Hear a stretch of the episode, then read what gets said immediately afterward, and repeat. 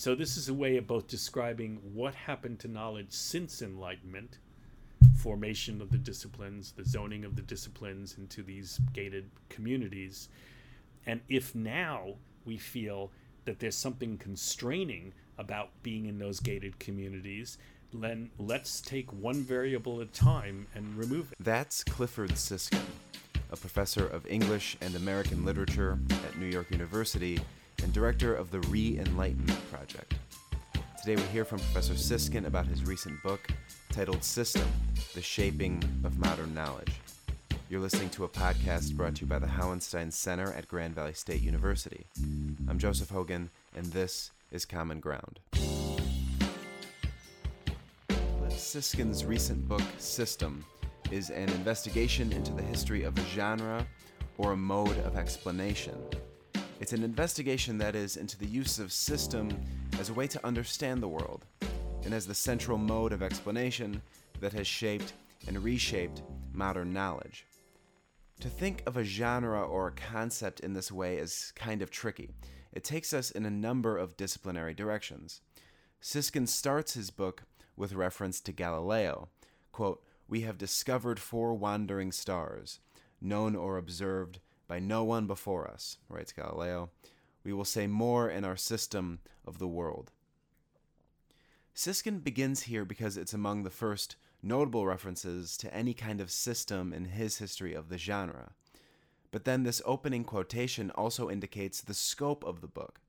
For Siskin to track the use of system as a governing genre in the Enlightenment, he has to do literary history, intellectual history, the history of science. Indeed, he has to do all of these, and perhaps in a way, not any one of them alone or in particular. Siskin's book takes up in its content and also challenges in its form the way we think about disciplinary boundaries in the academy and about disciplines as such. That's one of the many interests of the book and of our conversation. Another topic we take up is the importance of system to the rise of modern liberalism and the dynamics of our current political situation. All that and more is coming up in this episode of Common Ground. Professor Siskin, uh, thanks so much for coming on the podcast and talking with me. Thank you. So there are tons of things I'm hoping to get into in this interview. Um, your, your, views on the state of disciplines in the academy and on the buzzword interdisciplinarity. Uh, your understanding of the meaning of literary history as well, both as it is practiced today and as it was understood by Francis Bacon. And perhaps most broadly, I'm hoping to touch on uh, your take on the legacy of the Enlightenment and the possibility of what you and others call a re enlightenment but the only way I think we're going to get to all those places is if we start at the point where your book starts. Uh, that book is System The Shaping of Modern Knowledge. It is, in a sense, a book about the history of a concept that is really tricky to define or even, as you admit in the beginning of your book, think about in and of itself. Um, that concept is, of course, system. Uh, you admit this difficulty in your preface, but then you propose a way of getting around that issue and not of thinking about system as a particular idea at all, but as a genre. So my first question is, what do you mean by that? How, how should we think of system as a genre? Um, I think you're quite accurate that the key to the book, in many ways, um, is um, making that initial choice as to what the nature of the thing is that I was writing about. And almost all the work that I know of um, understands, I think, in a rather conventional way, system as some kind of idea. But systems are also things that exist in the world. And so, what I was looking for um, was a way to talk about it that would allow it to be what you call a concept, but at the same time allow it to be something concrete, uh, material, um, and in the world and working in the world in important ways. Um, genre is one means of being able to do that. Um, but it's not as easy as just calling it a genre, since there's plenty of disagreement about what a genre is. And again, I think the most conventional notions of genre usually, usually understand it as some kind of a grouping by that's identified by specific features or laws. So a novel is the following thing, and we look for some essentialistic kind of definition. Um, the notion of genre that I use um, is very different from that. The simplest way to put it, and these are the words of my mentor when I when I was a graduate student, Ralph Cohen, that genres are empirical, they're not logical. And what that means is that if any if at any point in time somebody calls something a system or a novel, then that's one of the reasons, one of the primary reasons for us to think about it as a genre. So it, there's no mystery to this. Genres are groupings of things that are called something in particular at a particular moment in time. At that moment in time, a novel, for example, uh, might appear long as it does to us. So, novel is a longer form of fiction than a short story. But in the early 18th century, when they first started using the term novel, that feature actually might have been its opposite, which is romances were long and novels were shorter. So any attempt that tries to give an essentialistic definition and tie a genre to a set feature or a set law is going to run into the problem of history. So the use of genre that I employ is about understanding it as historical groupings that change over time. And the groupings are made by people designating certain things as being in a, a group to be considered together.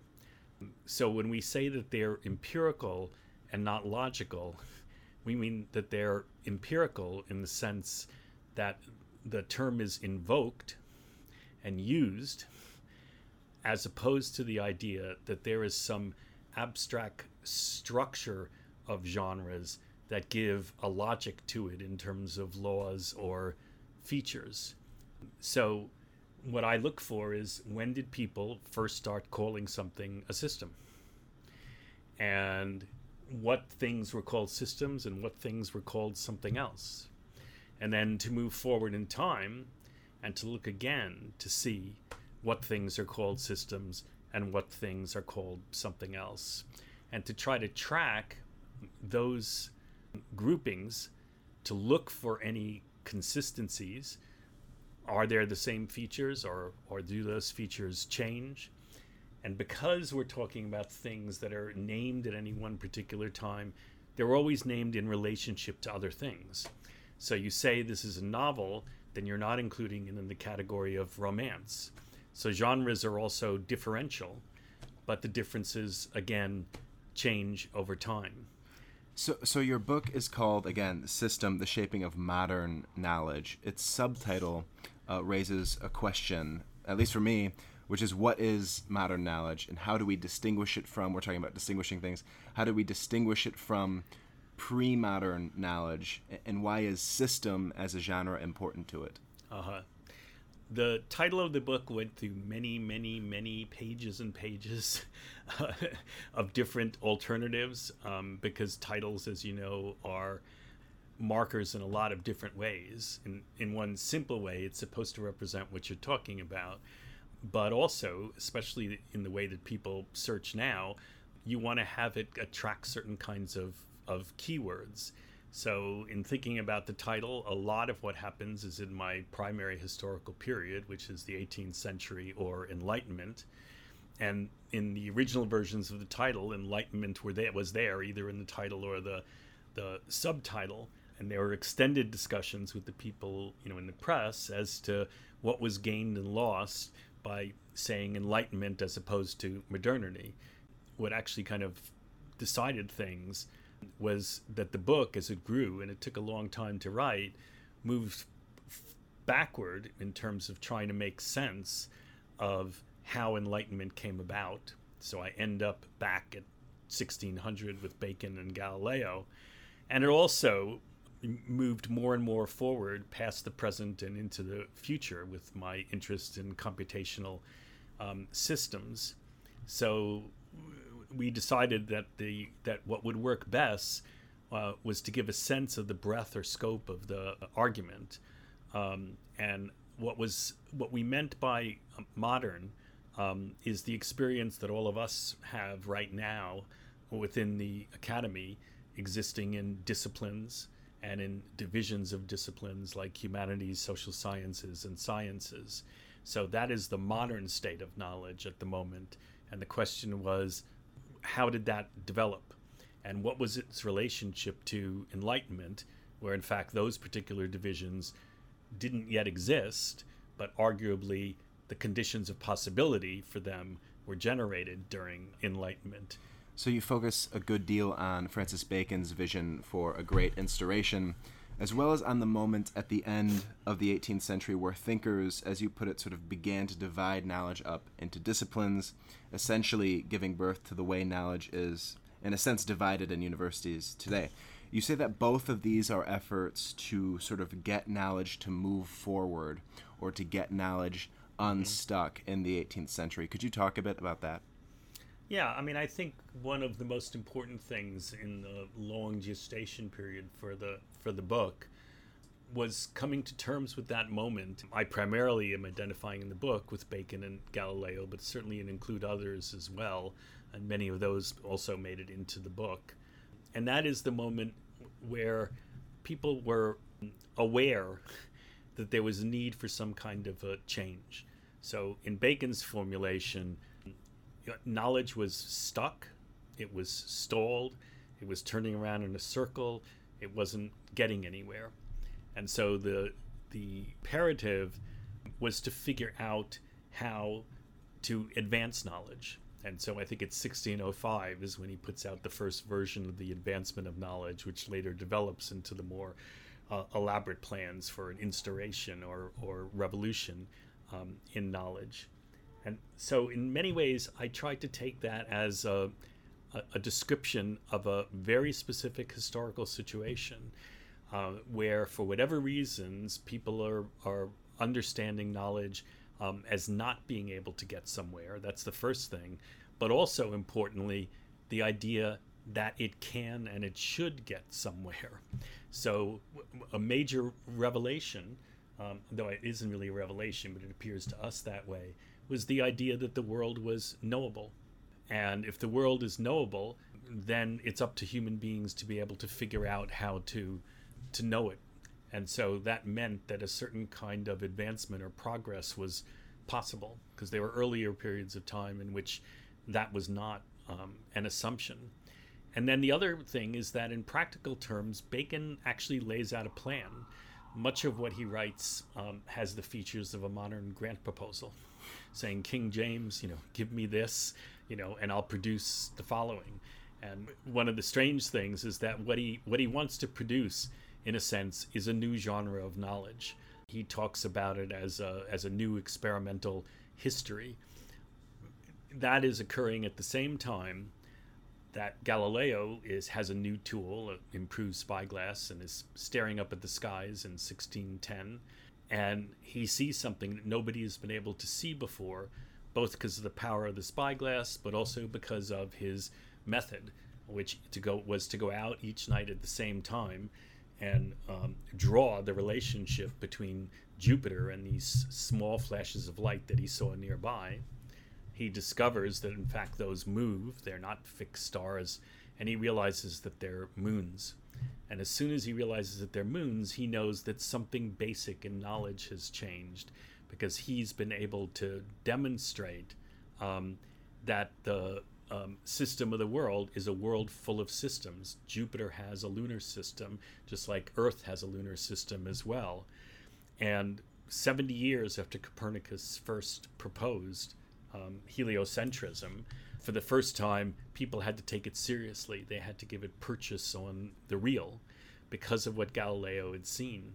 Um, and so he joins in this sense that knowledge is now moving forward by putting out um, a pamphlet that addresses itself to all mathematicians and philosophers in the world and announces we're taking a step forward you have this to me it's it's just an amazing moment of time 400 years ago when a number of people using different kinds of tools and different ways of using those tools uh, came to a sense that they were living in a world or what we would now call um, a universe that they could know and that they could figure out how they could actually know it. So you write in the history of ideas, this is a quote, in the history of ideas, modern knowledge is often seen as developmentally continuous with enlightenment, with recurring ideas proving the continuity. But in the history of mediation, a crucial difference becomes visible. Modern knowledge emerged from the Enlightenment as something different. That difference was an effect of new deployments of system. Uh, end quote. So, so you're saying you're saying a lot of things, but one thing is that you're saying in a way that the Enlightenment has a legacy in modern knowledge and a legacy today, but we are not necessarily, in a sense, practicing enlightenment mm-hmm. now. Could you talk about that? Right. I think it's it's even more important uh, to make this point than it was when I first wrote it, um, because w- one of the things I've discovered for for a decade, I've had a Google News feed that picks up everything on enlightenment and on re-enlightenment, those two terms. And for a long period of time, there weren't uh, there wasn't a lot that was that was picked up, especially about uh, about re-enlightenment. Um, but with all of the um, changes, the political changes going on now, there's suddenly this yearning, this nostalgia for enlightenment, as if enlightenment was all the things that we don't have now. So, enlightenment has truth, enlightenment has facts, enlightenment has reason, and we feel like we want those things back in some way. And so, the immediate reaction is that um, we were in a state of enlightenment since the Enlightenment, and that now we're losing it, and the solution is to go back to it. But if it refers to the historical Enlightenment, that is, that period of time in the 18th century, and we look to the way in which actually knowledge was produced and circulated and authenticated and, and confirmed back then, it was in really important ways different from what we have right now.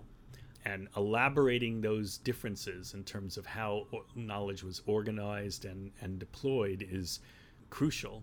So I'm obviously very sympathetic and enthusiastic about the notion that people want to turn back to enlightenment, but not because it's just like us, but because it's different from us. Um, and um, you know we can use those differences to try to figure out what what we want to do now. Hmm. So uh, that that takes us to some questions about the now uh, and the present and the developments, not just of modern knowledge, but I mean, you you you end your book actually in um, sections about the current state of political thought and political life, as well as um, the state of the academy. Uh, the final section of your book is called Connectivities, uh, in which you address first uh, the ways in which our understanding of political structures has sort of changed due to the emergence of what you call master systems. Mm-hmm. So my first question is, what is a master system? Okay, I came up with the term master systems uh, to, to describe a very specific knowledge activity um, that dates back in the West to to um, basically the middle of the 18th century. And what was involved was the sense that uh, people were producing systems of, of knowledge for the previous century, century and a half.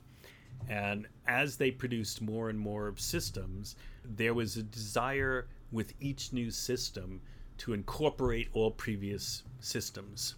So your system, you know, couldn't um, couldn't be authentic unless somehow it was able to absorb all previous systems into itself um, as uh, as parts.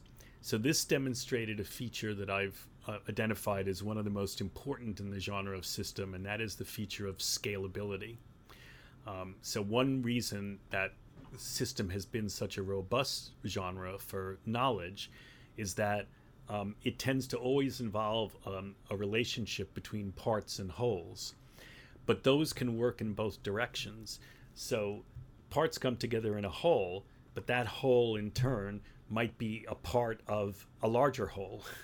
or you can start with the larger whole, get a part, and then use that part as a whole, go into that and see its parts as well. And so people are producing knowledge by scaling up and down using this feature of scalability of system. And therefore it's it's it's really important to have the the sense of how that scaling take took place.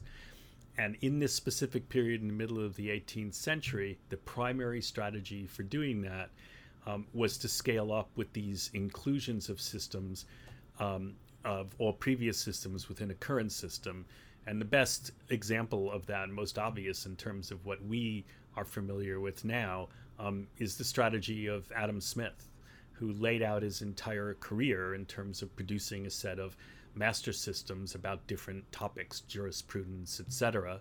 And there's actually almost a formula where there's a certain number of books.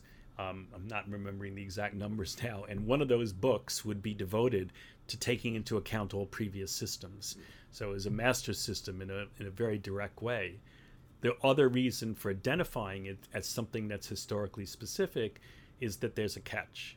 And the catch is when you get so many systems written that it becomes basically impossible to be able to include them within a master system. And you can actually see this struggle even in the titles of many systems in the 18th century. The titles page, title pages get filled up with this attempt to try to cover everything that um, that came before. So master systems had a shelf life and that shelf life wasn't very long. It was basically contained within this 18th century, uh, within this 18th century period. So they were very powerful, but their very power is eventually what made them a less viable strategy uh, for producing knowledge.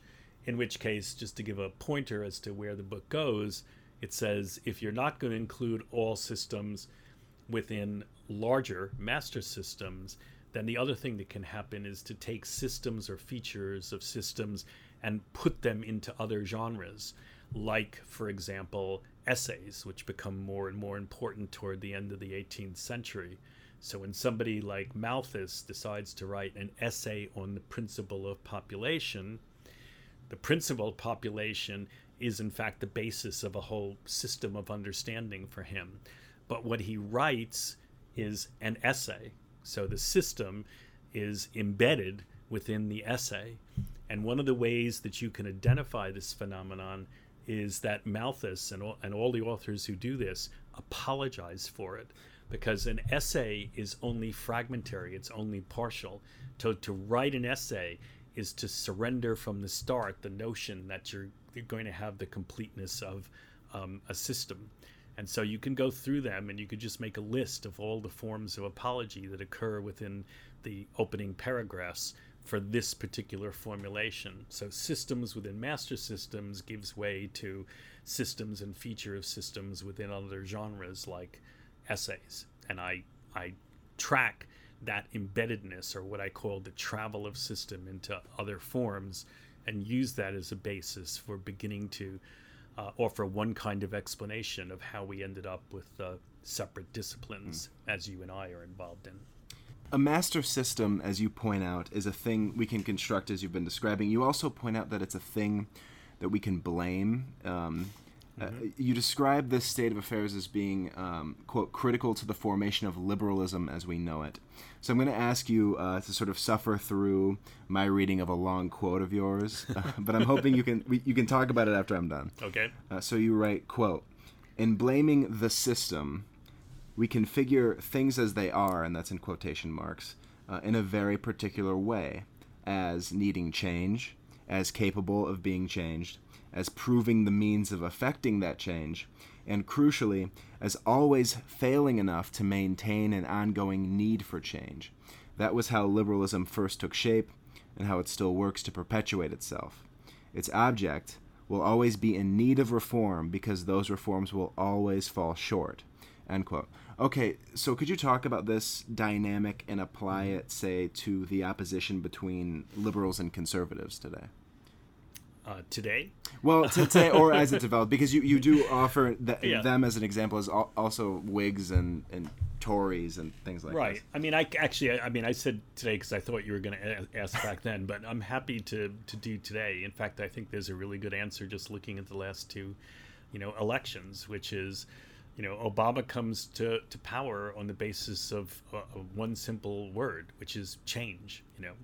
Um, and you know he elaborates or kind of decorates change with the notion that yes we yes we can and I would argue that the assumption that I've identified uh, that's central to liberalism um, from the late 18th, early 19th century is that idea um, that things are in need of change and that we can do it, those two things. It actually, in certain ways, doesn't even matter what's in need of change.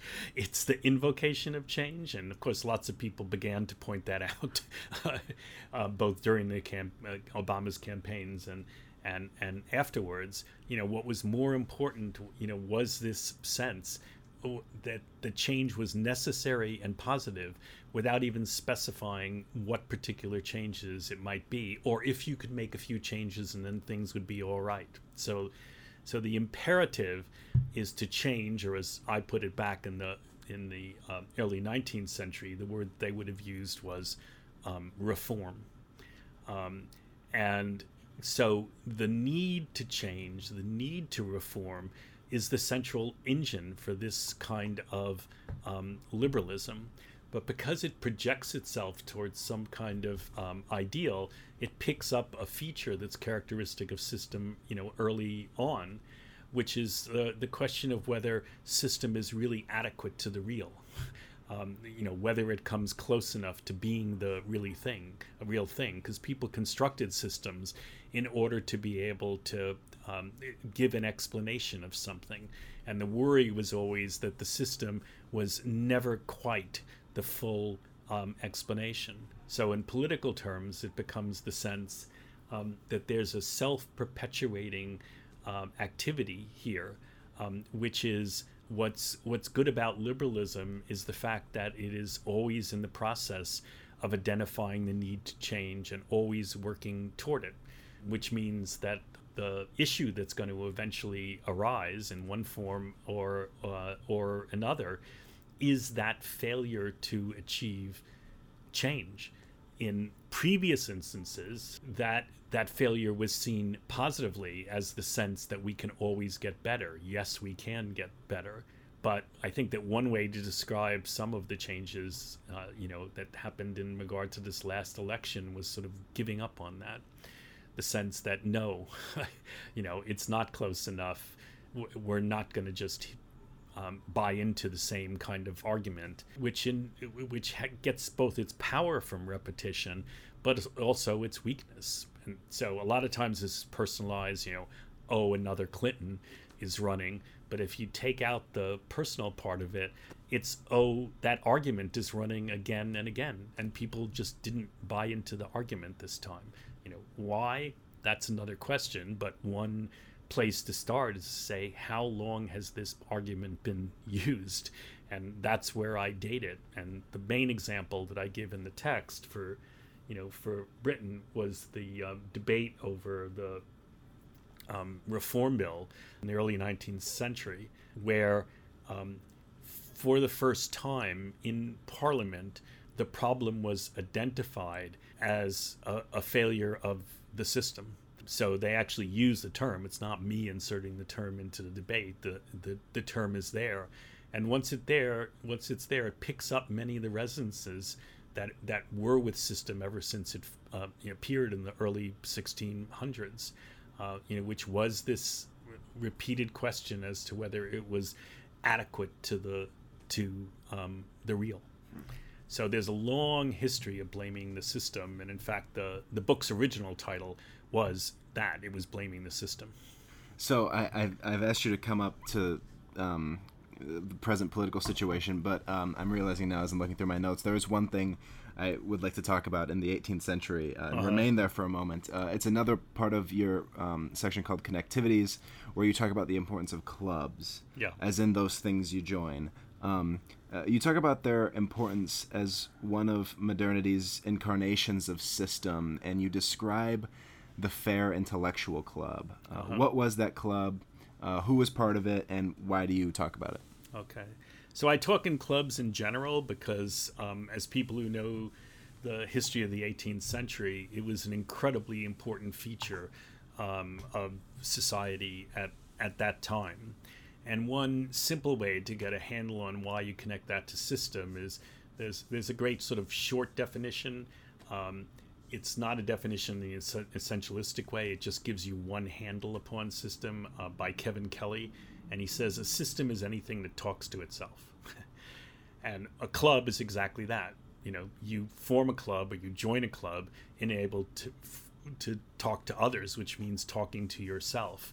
Or if you think about it as, uh, you know, one of his other examples is a, a thermostat. A thermostat system talks to itself about whether it's hot or cold in the room and, and you know listens to itself and then takes action etc so if you're looking at the social formations in the 18th century you realize that the act of, of clubbing is the act, act of putting parts together into a whole. So instead of individuals acting by themselves those individuals act together uh, within clubs. And there were clubs for um, everything and one thing um, I I note based on the scholarship uh, on clubs in, in the 18th century, I think it's I think I'm remembering correctly. It's Peter uh, Clark who helped to kind of generate this insight. Is a lot of times we think of clubs in an informal way. So, you know, people get to know each other, they get together, they have a good time, they meet a few Wednesdays, and then they decide to form a club. But it often worked the other way, and and it was a more formal way which is you start with the the notion of a club. As with the fair intellectual club you start with a constitution that has you know a list of identifying uh, features that define it and then you meet. So subs so some um, clubs uh, were formally constituted in this way and one of the most amazing examples that I came across in, in my research, it was, it was largely luck, I was actually at that point researching Jacobitism in the 18th century, and I was in a miscellany where they bound together different pamphlets on different topics, and I ran into the Fair Intellectual Club. And the Fair Intellectual Club was the early 1700s. Um, it was a group basically of uh, teenage girls who got together in secret, and they got together for a purpose, um, and that was to improve themselves. So, one important aspect of this is they take that notion of progress and improvement in relationship to knowledge that I mentioned earlier in regard to Bacon and, and Galileo, and they they take it as, as something that is within their reach if they use certain kinds of procedures to tool and tools to get it. And the tool they use is writing. They have a brief window of time between being dominated by their parents and married off. And they want to make use of that by forming a club of nine, like the Nine Muses, for the purpose of improving um, their characters. And the way they put that is really quite remarkable, uh, which is the, I think the phrase is to achieve the character of members I'll have to double I'll have to double check that. And the point was is that they wanted to be something other than what they were. And they needed to devise the tools and methods to do it. So it's very Baconian in, in, in that sense. And so they set up, as I just described, and they start with the constitution. One of the uh, rules in the constitution when a member leaves the club, and tellingly, the two conditions were death or marriage. and and um, and in fact, one of the reasons, the main reason that we know about it, if we're to believe their own account, is that is that one of the members leaked the secret to her boyfriend, oh. and they had to decide whether they were going to go public in some way in order to preempt it just being a subject of uh, of uh, gossip. What they did when they got together is they wrote everything down. So to be a member, you had to write um, harangue. Uh, the harangue was written down, but then it was spoken to the club. Uh, the club members would all write down notes and an assessment of the of the harangue, and every action that they that they took was grounded in these acts of writing, which essentially became acts of rewriting themselves into something other than what they were. So this is one of the early example, earliest examples I think that we know of. It may be the earliest, uh, you know, of a secret club of of women. the fact that it occurs in Scotland shortly after the Act of Union also has significance, which I do elaborate on, um, you know, in the book, uh, and it connects to other kinds of activities that um, also have a significant gender uh, importance in, in in my argument. So Mary Astell is just a decade and a half before them with a serious proposal of uh, for the ladies which in many ways is a proposal for uh, a club.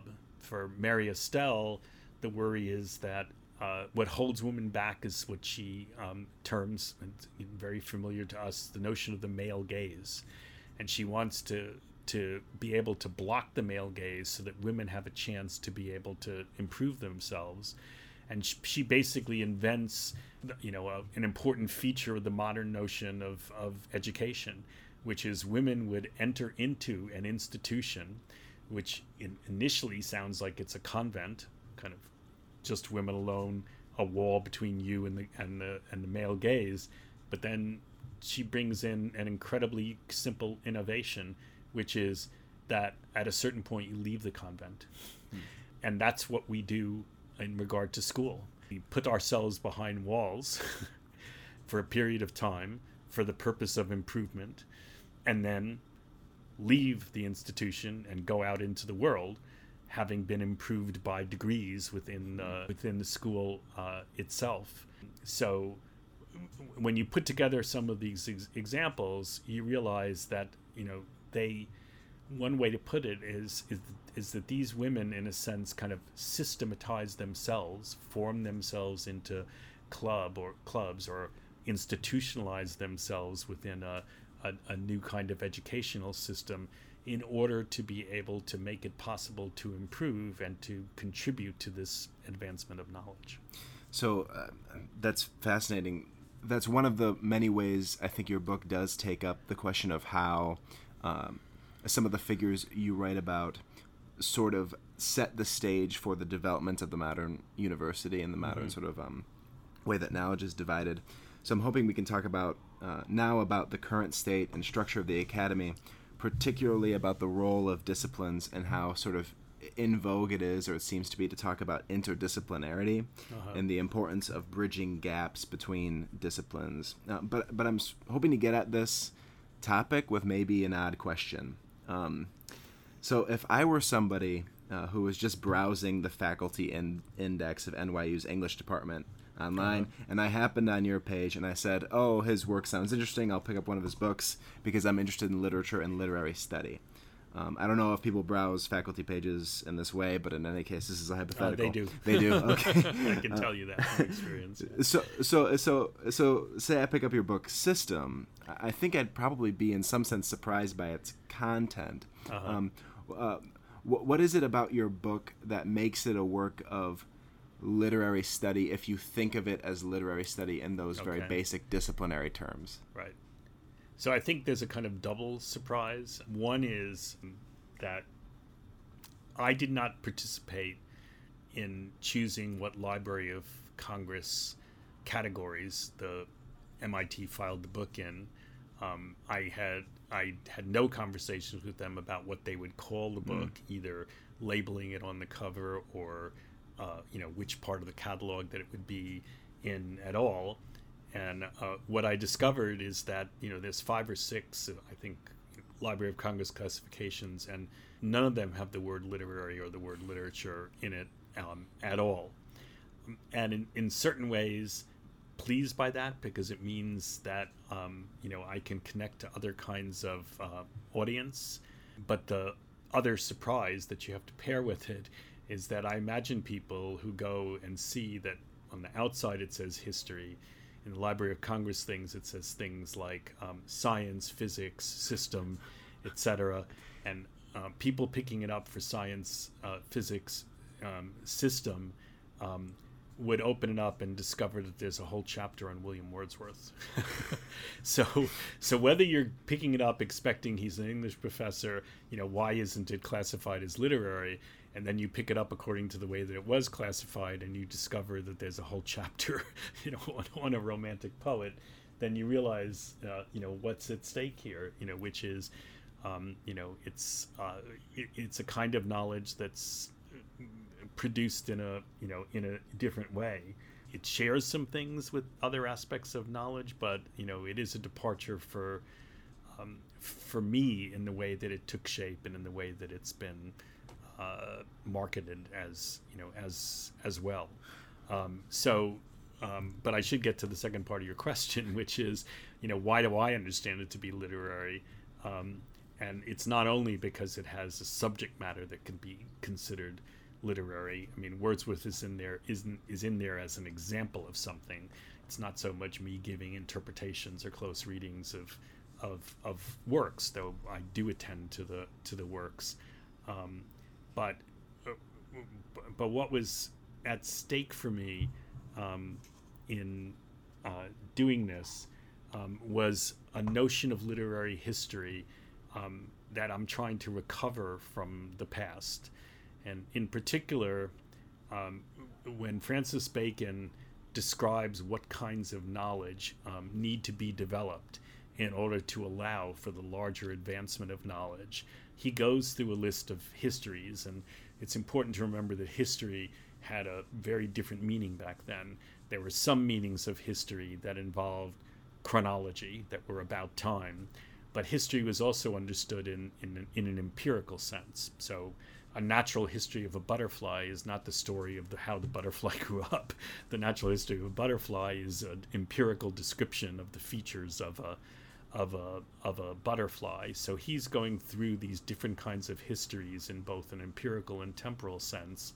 And he says one of the big ones, perhaps the biggest one that's been missing, is what he calls literary history, and he even compares it to, um, uh, to you know, to the kind of the putting out the eye of the cyclop, cyclops. Uh, we're blind unless we have this eye, um, and uh, that I, uh, you know, E Y E, is literary in its former sense of uh, being inclusive uh, of of everything that's written, even to the extent that definitions up through Britannica 1770s into the 1780s would um, define um, literature and literary as simply learning. Um, so the way I o- always teach it to myself and to others is to suggest that you think of a lowercase l as including all possible um, parts of learning, all possible uh, kinds of, of writing um, versus uppercase or capital L literature, um, which is a, a, a special sub uh, set of small L literature that was constructed at a very specific moment at the turn into the 19th century and became the the basis um, for English studies as we know it. The first English department is 1813 in a high school, um, the formation of a canon that could be understood as capital L literature dates from the same period of time. So my experiment is to say, what if we went back to Bacon's version of it? And he says what literary history is, because it's inclusive, is the story of the use and administration of knowledge. So, what if literary historians took as their task the um, that story and opened up to all of the kinds of materials that would have to be included in that story. And in that sense, I would like uh, uh, to claim and I would like people to understand what I wrote um, as a literary history. Um, and this is a possibility um, for um, literary historians to redefine what they do by being able to recover an earlier feature of what was meant by literary and uh, and literature. So you point out near the end of the book that interdisciplinarity uh, preserves or ratifies our understanding of discipline as that which can be mixed or shared. It the discipline is still the basic governing mm-hmm. category, and discipline in this sense is obviously bound up with what you were just talking about, with which is the creation of this of this category category literature with a capital L. Uh-huh. Uh, but but you at the end of your book want to consider the possibility of reshaping that very basic unit Right. of knowledge. Could you talk about this project and how it might relate to um, Right. to re-enlightenment, perhaps? So, a large part of what we've done within the Re-Enlightenment Project has been to e- examine the history and possibilities of of knowledge, and, and that's included doing a lot of, of work on both the conception of discipline itself and also of interdisciplinarity. And perhaps the simplest way to put it is um, it's been decades now where whenever I've been in a meeting, whether within an English department or a broader grouping within the university, um, there's nobody um, who who doesn't think that they're doing interdisciplinary work. And when you realize that people both invoke it as if it's something special that they do above and beyond the regular work of discipline, the fact that everybody is invoking it tells you um, that um, you know a it's not unusual, and b it's probably not changing too much if everybody's if everybody is is doing it. So one of the initial arguments um, is the one that you mentioned, which is just looking at the word, you realize that adding inter doesn't change the fact that the basic unit of or- organization is the discipline itself. And that's the thing that's uh, key. So, uh, you know, in large scale terms in the 18th century, the way I usually explain it um, is um, that uh, knowledge uh, uh, uh, worked in a um, in a branching manner. Um, so philosophy, uh, natural and moral philosophy, was kind of the trunk of the tree, um, and all the different kinds of knowledge were branches, which meant that people could move from one branch to another. So when Thomas Blackwell says in the middle of the 18th century, when he's supposedly writing about Homer, that it's time for a little philosophy, it turns out that he means it's time for just about every kind of inquiry that you can think of. And you know our strange notion of you know a renaissance man or a renaissance woman as if they're exceptional because they do different kinds of knowledge historically makes no sense um, in that it was possible for anybody to do that because the branches were all connected. But then what happens at the end of the 18th century and i've worked on this before in, um, in my previous book the work of writing um, but I've added and extended a new argument based on my work on system, um, is that that branching model gives way um, to the narrow but deep silos of specialization uh, that um, that that we are in, um, and the contribution of of of the book of system to that um, is recognizing. Uh, or is something that you can easily recognize when you look, for example, at encyclopedias um, Britannica, when it first appears, I think it's 1768 to 70 is the first um, edition, um, and uh, announces that it is digested knowledge in a new way. It's basically alphabetical, like the French encyclopedia, like Ephraim Chambers earlier, but um, but um, they've added something else, which is they've tried to take some of the pieces of knowledge and put them together into other units. And by the time it reaches the the um, third uh, edition, um, at the at the end of the 18th century, they advertise that the encyclopedia now depicts, and this is an exact quote, the detached parts of knowledge. So you see, but that by that time, by the end of the century, knowledge is understood of consisting of detached parts and they describe the detached parts in terms of two things. One, you're pulling the different um, elements of each part together as a system. They call it a treatise and system, and you do that by also offering a history. So um, this these new groupings tell the history of themselves. Um, and they present themselves in a kind of club-like manner as a system as as well um, so you can track the formation of this new unit of knowledge that we call the discipline uh, to this actual reconfiguration within the encyclopedias itself i call them proto disciplines and once those you know once those are in place in the context of the of the the book I just make that part of the argument. But I've been uh, working with my collaborator Bill Warner since then to kind of make a two-step argument for this that gives a context for for why interdisciplinarity um, is is not a solution to what people are looking for.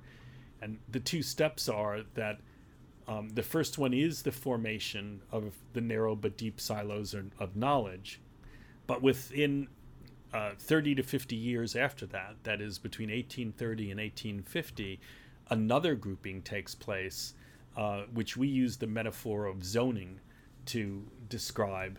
And that is the first uses of the categories of humanities, social sciences, and sciences. So disciplines um, are like uh, homes. Homeowners get together and they form neighborhoods and those neighborhoods become gated communities. Um, so that quite, um, you know, literally, our modern universities, uh, not all of them, but uh, but most of them uh, are formed out of these gated communities, which often take the form of separate buildings um, as well. Um, and the significance of this is that the disciplines have already moved toward connecting certain topics or subjects to certain methods. Um, so, uh, um, you know, if you take the humanities, the generalization most people would, would offer is to get the root and say the human and link the study of the human to certain methods or practices like interpretative close reading, let's say. That's already occurring at the disciplinary level. When the zoning takes place, that bond between subject and method gets double sealed. so now the humanities, and one of the strange features for anybody who's been in the business as long as as me, you know, is is that you know we used to identify ourselves as English professors, and now suddenly in this defensive mode, we're all the humanities, um, and uh, you know, all it all it has done is gotten us into more and more trouble to um, to do this. So the experiment that that Bill and I have been conducting is to just ask a couple questions, which is if this history I just described is correct, what if you started peeling away at it? What if you took off? What if you took the zoning away, and then you just had the disciplines again? And you know, how would they function? And then the question would come to the question the issue of whether you want to keep the disciplines in in their present form as as well and call into question that unit of knowledge. Um, so this is a way of both describing what happened to knowledge since enlightenment formation of the disciplines the zoning of the disciplines into these gated communities and if now we feel that there's something constraining about being in those gated communities then let's take one variable at a time and remove it. So the first variable is open the gate. you know, is it really worthwhile to still label ourselves humanities and stay within that gated community? And the second one, uh, you know, which is harder but in a you know in a in a different way, um, is uh, whether um, the discipline itself, the the boundaries of specialization, narrow but deep, are something that um, we want to keep uh, as well. So, I mean, you talk about this this new stance of defensiveness, where all of these professors, either in English um, or history or whatever, sort of band together, and usually in the like the pages of the New Republic or something, you know, write op-eds or, or, or pieces, you know, defending the humanities right. or describing or diagnosing what's often called the crisis of right. the humanities. Do you think that the that this cr- first, I, I, suppose, first question: Do you think this crisis is real or just perceived? Um, and then, and then, second, if it's real, does it have anything to do with the fact that disciplinarity, as such, has run out of steam, or yeah, I don't think there's any doubt that it's that it's real, and the the realness of it has to do, um, in a simple sense, with just counting. Um, you know, the um, there's been big articles in the you know in the in the Washington Post and in other and in other places, um, you know, describing within a relatively short period of time, within the past, you know, three to five years, uh, 40, 50% drop offs in the number of um, people who major, for example, in, in English or who occupy seats in English uh, in, in, in, English classes. Um, the number of, of PhD applicants has has dropped um, significantly. In addition to all of the other kinds of evidence, uh, you know, as we have right now, that um, you know, thanks to Trump, get rid of NEH and NEA, um, etc. Um, there's definitely something changing, and it's something that upends the status quo. Um, so it's it's real. Then the question is, um, how do we account for that, and how do we react to it? And the reaction that I think has been a real disaster um, is the defensiveness, um, because the term humanities, um, you know, is um, is used as something to kind of um, uh, hide behind. And what I mean by hide is the the defense takes the form of blame, and so we blame, um, depending on what level you want to, uh, to blame that particular at that particular moment. You blame deans who want to you know grab lines and money and take it take them away you blame students because why aren't students in English? Because they're all so career minded and they worried about making money, therefore they don't, you know, take take my courses, you know, or of course the grand gesture that you hear more and more, and that is, oh, this is neoliberalism. Um, the efforts to just blame everything but what we might be doing um, you know, are bearing fruit, which is the crisis is just getting worse and, and worse. So the simple question that Bill and I have asked ourselves is, um, you know, is is there an alternative to blame to both understand and to be able to begin to work to solve the problem once we identify what the what the problem is. Um, and so one of the ways that we've put this is that the this mode of knowledge production that I've just described, the formation of narrow but deep specialties and the zoning of those specialties um, into uh, uh, integrated communities, has been a very successful strategy for producing knowledge. Lots of knowledge has been produced within, let's call it this knowledge project. Um, and so it's not helpful for us to see it as failure, but rather the consequences of success. We know that knowledge changes, that it takes different forms. We know that because Bacon says, you know, scholasticism is stuck. I'm going to do it this way.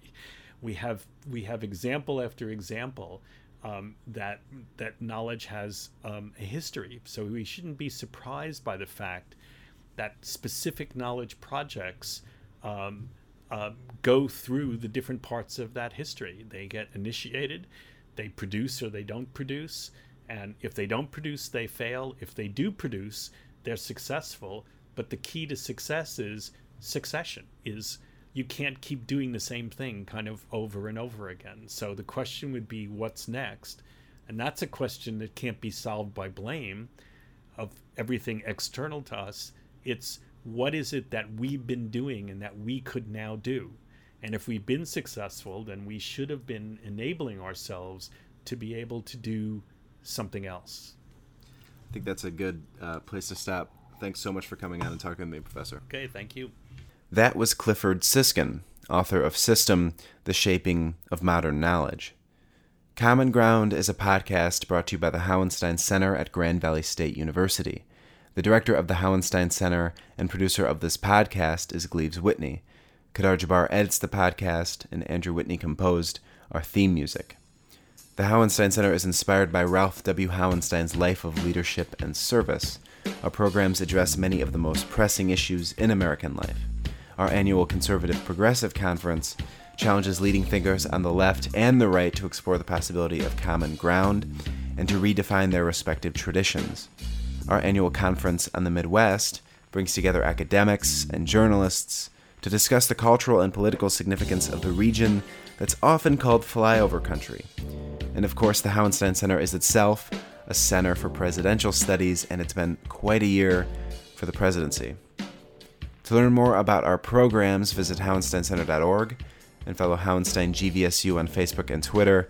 You can also follow me on Twitter at Joe Hogan CGI. Thanks for listening. I'm Joseph Hogan, and this has been Common Ground.